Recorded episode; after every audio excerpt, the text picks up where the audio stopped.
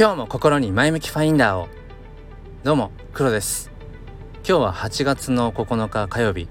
朝の7時9分です。ちょっと収録が遅くなりました。えーと、昨日の夜はですねうん9時半ぐらいからあの NFT フォト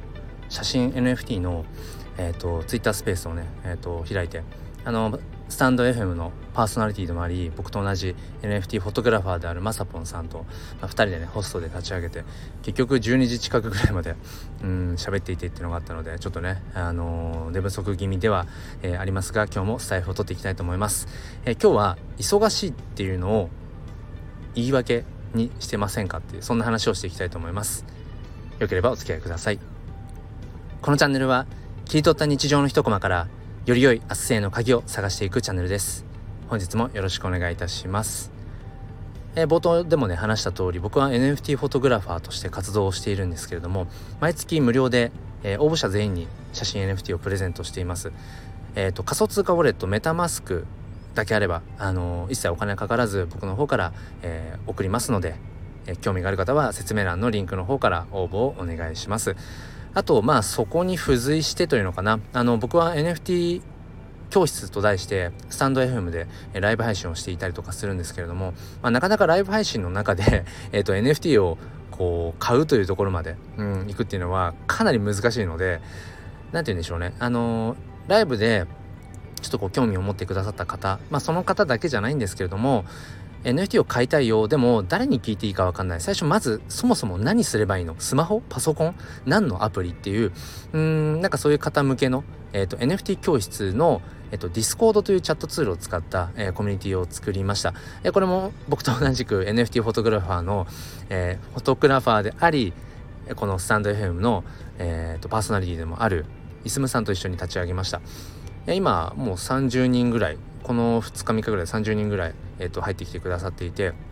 もういわゆる、えー、生徒さんだけじゃなくてもう卒業生レベルだよねっていう方々も、えー、ゴロゴロいらっしゃいますのでなんかいろいろとねわからないこととか一からうんみんなでやっていければなと思いますのでそれも説明欄に載せておきます。そちらから、えー、Discord NFT 教室 NFT まだ持ってないのの方に、えー、ご参加ください。ということで本題いきたいと思います、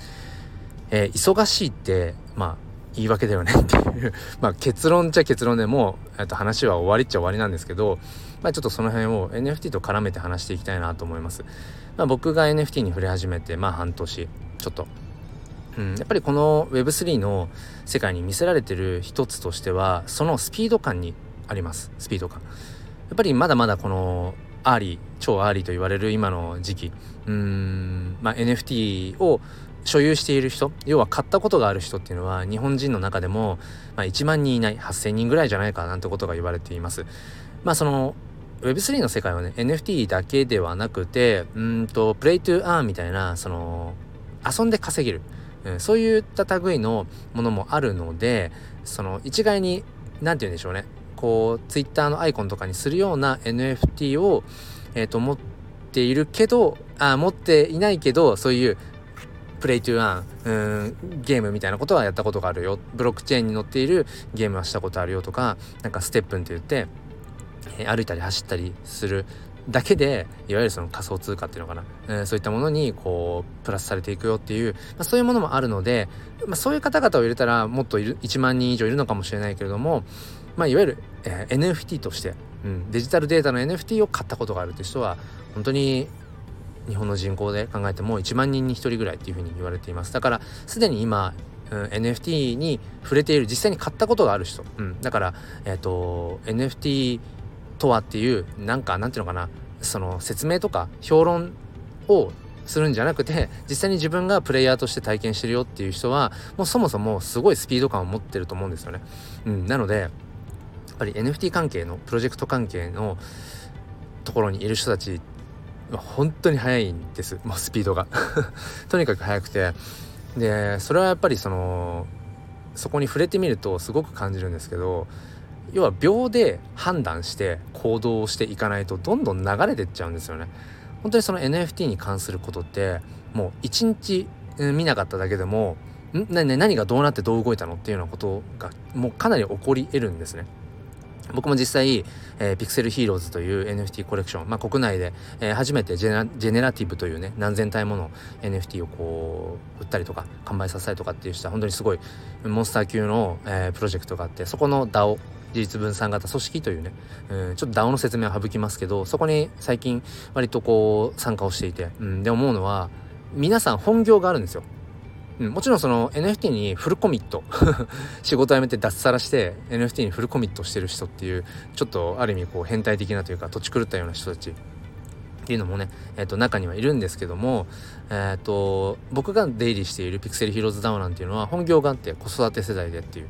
うん、その中でもうん何て言うのかな。こうやっぱり熱量を持って取り組んでる人たちがいっぱいいてもうすごいスピードで本当に何でしょうね。さっきも朝起きたら、うん、僕に対しても、えー、これとこれとこれできますか？とか、うん、もうその時にすぐに返信をしないとどんどん話が流れていってしまうのでもう秒で「あ OK ですできます」って言ってもうバンバンやってその場でうんやっていくっていう風にしないと本当にどんどんその進んでいくんですねプロジェクトが、うん、まあそれが DAO ならではっていうところもあるんですけど、うん、そういうのもあったりだとかとにかく NFT に触れてるとその界隈の人たちっていうのがやっぱりすごく速いんですよね。スピード。速いばっかり言ってますけど本当速いんですよ。でこれはリアルワールドでの仕事でね。うんそれはそうだよ。来た仕事はその場ですぐにあのー、もうなんだ秒で判断してうんやっていかなきゃいけないよやってるよっていう人ももちろんいると思うんですけどうんなんかそう僕がいるリアルの職場 っていうのかな、まあ、教育関係なんですけどはやっぱり遅いですね。うん、ていうかそもそも、まあ、日本の公教育は、まあ、戦後教育のまだまだそこから出していないのでそう言ったら超絶遅いですよね。うん、超絶遅いと思います。だってもう戦後何十年経つのって話ですけど日本の公教育っていうのは大枠は変わって根底が変わっていないので、うん、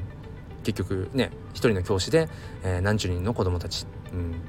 まあいろいろとそのあたりはね、えっ、と、30人学級にしましょうとか、30人以下に、えー、1クラスしていきましょうとかっていう取り組みはもちろんあるけれども、なんかそういうことじゃなくてっていう、うん、そもそもこれから日本が向かっていかなきゃいけない方向、うん、っていうのは、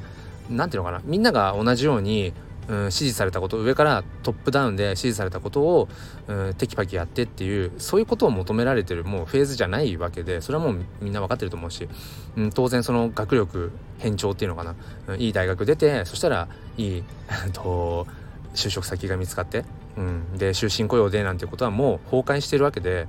そしたらやっぱり一人一人が自分の、えー、なんだろうなやっぱり好きなこととか得意であることうんっていうところに本当にそのフルコミットしていけるでそれを自分で、えー、自分の頭で考えて、えー、判断して行動してっていう力が求められているわけで一律な何かをやっぱりうん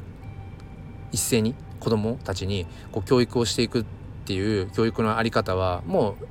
やっぱずれてるわけですよね。もちろんその基礎基本としてね、えー、こう広く浅く学んでおくことができるっていうそういう意味で日本の公教育の、まあ、教育水準っていうのは高いとは思うんだけどでももちろんそれを全部なくすっていう意味じゃなくてもなんかそれだけやってて終わり満足じゃないよねっていうことを思ってなんか僕は途中からちょっと教育関係の方に今話が熱が、えー、いってしまったんですけどもとにかくまあいろんな部分で、うん、時代のスピードそもそも時代のスピードからも、うん、学校現場ってやっぱりなかなか取り残されてるところもあってやっぱそれっていうのは、うん、国とか、うん、市とかそういう行政っていうのが絡んでるのはどうしても遅くなっちゃう動きが遅くなっちゃうよねっていうのは皆さん感じると思うんですよね。うん、だから余計にその Web3 もうほぼほぼバーチャルの世界、うん、その人がどこの国の人で、性別も分かんない年齢も別に分かんない別に分かんなくても全然それで、えー、進んでいくよっていうやっぱりそういう世界を体感しているのでやっぱりそのリアルでの少なくとも僕が関わってる環境のもうスピード感はもう本当に遅く感じちゃって。うん、でそれだけでも本当に限られた、えー、自分のこの命時間っていうものを、うん、いかにどう有効に使っていくかっていうふうに考えるとどうしてもやっぱりバーチャルのねスピード感が、うん、遅く感じてしまうこともあってもちろんその生き急いでるような感じも時々しちゃうからのんびり公園のブランコに揺られながら 娘と空を眺めてみたいなもちろんそういうのも大事ですよ。うん、何でもやっぱりそのバランスだと思うので、そう完全にどっちかに振り切っちゃうっていうのはある種危険性もねあのはらんでいるのでと思うんだけどうんやっぱりその是非ねまだ NFT そのものを買ったことがないよとか Web3 のその世界に触れたことがないよって人はね一度やっぱ触れてみてほしいと思います。そこで起きているそのスピード感とかそこで行われていることっていうのをやっぱりなんかねやっぱり聞くだけではわからないと思うので僕もやっぱり触れてみて感じたと思うし。でまあテーマでもあるその忙しいっていうのはえー、と言い訳だよねっていうところで結構僕はいろんな方にねお声がけさせていただいていついつあのコラボ収録しませんかとかあいついつとは言わなくても今度話しませんかとか、うん、こんなことしませんかってことをお声がけさせていただいたりすることがあるんですけど中にはやっぱりあちょっと今忙しいのであのそれが落ち着いたらなんていうお返事をいただくことがあるんですけど基本的に僕はその方はもう何て言うんでしょうね。もうその時点で、えー、あちょっと脈あ違うえっ、ー、と縁がないなっていうふうに思って一回外しちゃいますリストから。うん、リストからっていうのは、まあ、要は自分が、うん、興味を持ってこの人と何かを話したいなと思ったとか、うん、何か一緒にやりたいなと思ったっていうリストから、えーと、もう外します。うん、あのー、やっぱりなんだろうなそこで感じるのはその大抵例えばお誘いしたりだとか声かけた時とかに「うん、あじゃあ、あのー、もう何月何日の何時にやりましょう」とかっていうふうにすぐ返事がやっぱり帰ってくる人、うん、NFT に触れてるような人たちっていうのはやっぱり往々にしてそういう人たちがやっぱ多いし、うん、だからこそ余計に、うん、なんだろうな。その Web3 の中世界の中だけじゃないけど、うん、なんか例えばあ一緒にやりましょうとか一緒に話しましょうってなった後に、うん、その忙しさを、うん、口にしてくる人はあまあもしかしたら僕に興味がないのかもしれないとかうん、まあ脈が脈絡？違うな。なんだ？忘れちゃいました言葉を、うん、まあなんか縁がないんだろうなっていうふうにもう思うようにしています。同じく僕もまあそのリアルの世界でもそうですけどね。ちょっと忙しいのでっていうのはやっぱり手のいい言い訳として使う時しかばかりなのでどんなに忙しくても、うん、やりたいなとか思ったり熱量があればやれるはずなんですよ本当はね。そう。だからもし、えー、今聞いてくださってる方が最近ねリアルワールドでもバーチャルワールドでもいいけど何か誰かに声掛けをしてうんなんかこうお誘いした時に忙しさを、えー、理由にもしねあのー、まあ断られるというかちょっと今忙しいので落ち着いたらみたいな感じで一旦保留みたいな感じで、え、言われたらほぼほぼうん、もうもしかしたら あの縁がないかもっていうふうに、うん、なんか断られてるのかもっとかね。もしくはその人と同じスピード感ではない、うん、同じスピードで生きている人ではないよってことを何て言うのかな。うん一つのね判断材料にできるんじゃないかななんてことを思います。だから同じく僕自身もやっぱり何かお声がけされた時とかっていうのはもうその場で、えー、ちゃんとスケジュールをもう立てるように、うん、じゃないとやっぱりターンが伸びますよね、何ターンも、うん、だからなるべくそのやり取りのターンを少なくしていく。相手の可処分時間をなるべく奪わないようにしていくっていう、うん、それはやっぱり、うん、大事だなってことを僕自身が、うんまあ、NFT に触れ始めて改めて、えー、感じているところです。ということで、えー、今日はですね忙しいは言い訳だよねっていう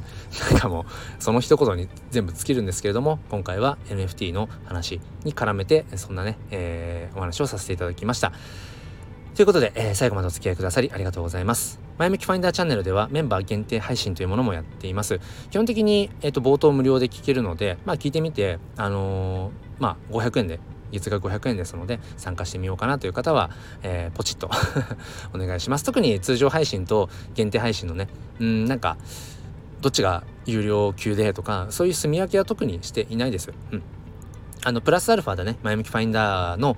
放送を聞きたいなとか、うん、あとはそうですねなんか前向きファインダーチャンネルにこう投げ銭感覚で、うん、なんかしようかなっていう方用です。